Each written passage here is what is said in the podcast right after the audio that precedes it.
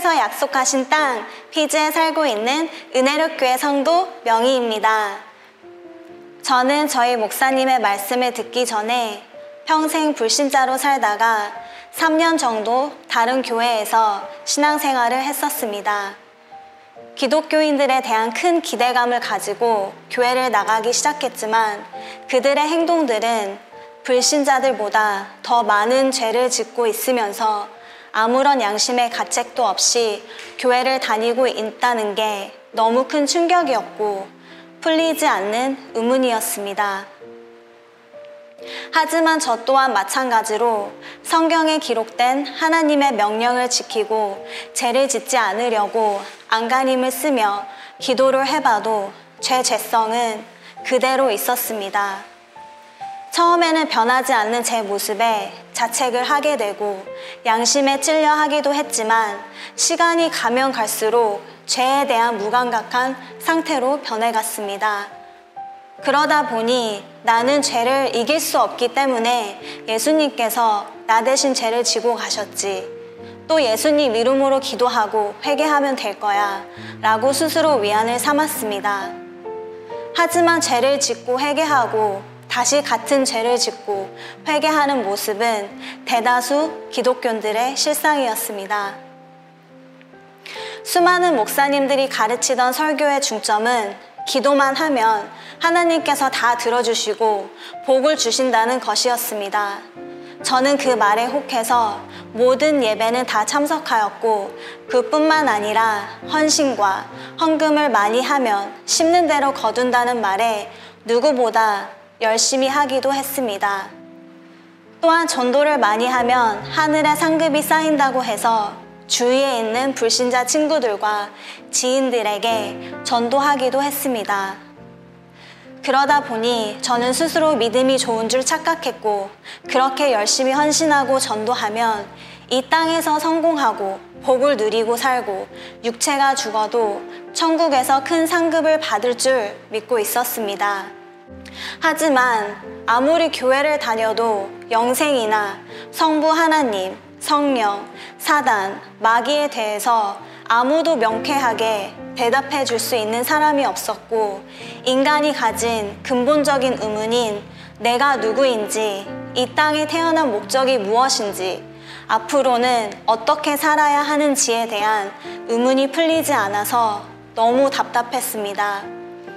또한 지금 이 시대가 마지막 때가 맞는지 정말 세상이 종말하는 것인지에 대해서도 알고 싶었지만 정확하게 성경적인 해답을 주는 목사님들도 없었습니다.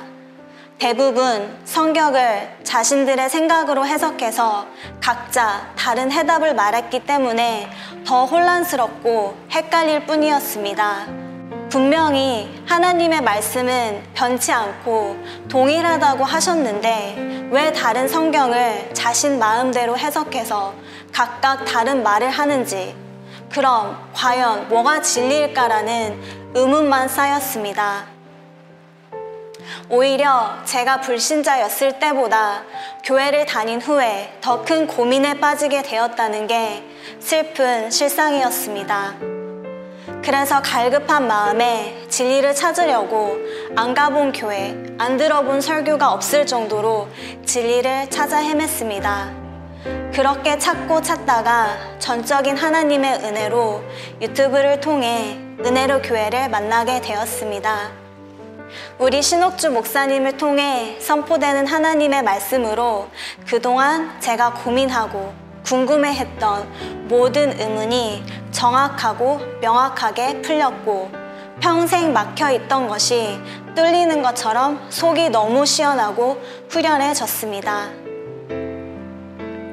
그 어디에서도 찾을 수 없는 온전한 진리를 우리 목사님께서 12년째 성경을 성경대로 해석하여 성부 하나님의 계획과 뜻과 하나님 나라의 비밀을 밝히고 계십니다. 진리를 깨닫고 돌이켜보니 전의 신앙생활은 제 욕심을 채우기 위해서였다는 것을 알게 되었고 또한 그게 좋은 믿음이라고 착각했다는 것이 너무 부끄럽습니다.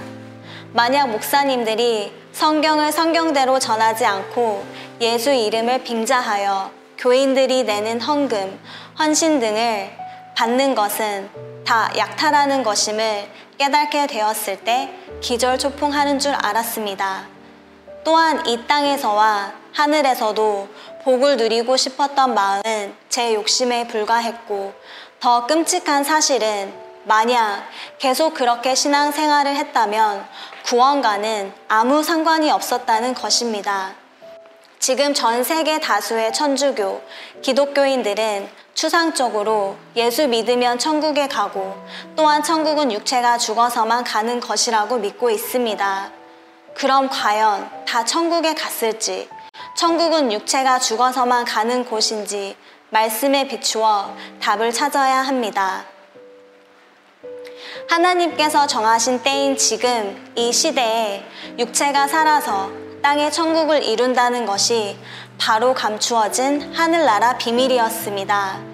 우리 은혜르교회는 우리 손과 발로 열심히 다하여 하나님께서 택하신 땅 피지에서 천국을 실상으로 이루고 있습니다.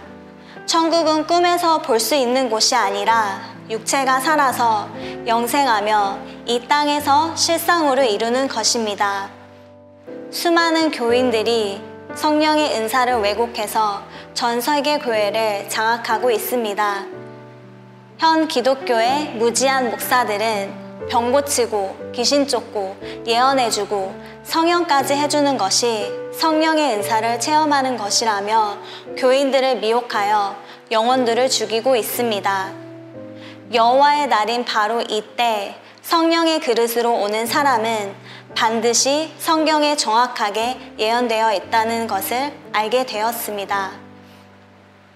어느 시대에 오시는지, 와서 무슨 사역을 하시는지, 어디로 오시는지 너무 자세하게 성경에 기록되어 있습니다. 진리의 성령은 예언된 대로 지금 이 시대에 여자로 오신다는 말씀이 은혜로 교회를 통해 성취되었습니다. 성경에 기록된 믿음의 사람들과 예수를 믿는다는 모든 사람들이 그토록 오랫동안 고대한 또 다른 보혜사는 우리 목사님이십니다.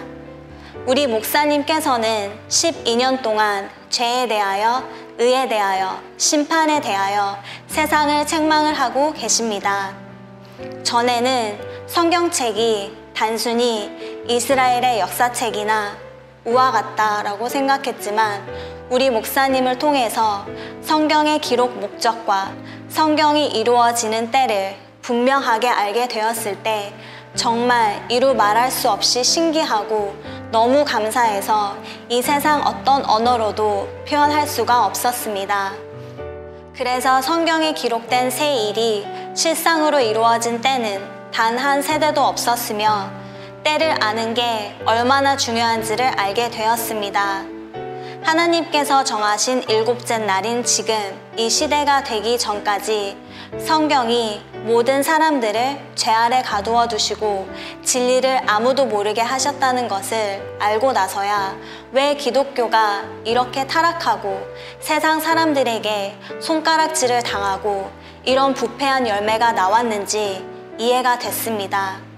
하나님께서 정하신 때가 되기 전까지는 하나님의 나라의 비밀을 감추어 두셔서 아무나 성경을 문자 그대로 봐서는 알 수 없게 하셨고 정하신 기한에 반드시 성령의 그릇을 통해 알게 하셨습니다.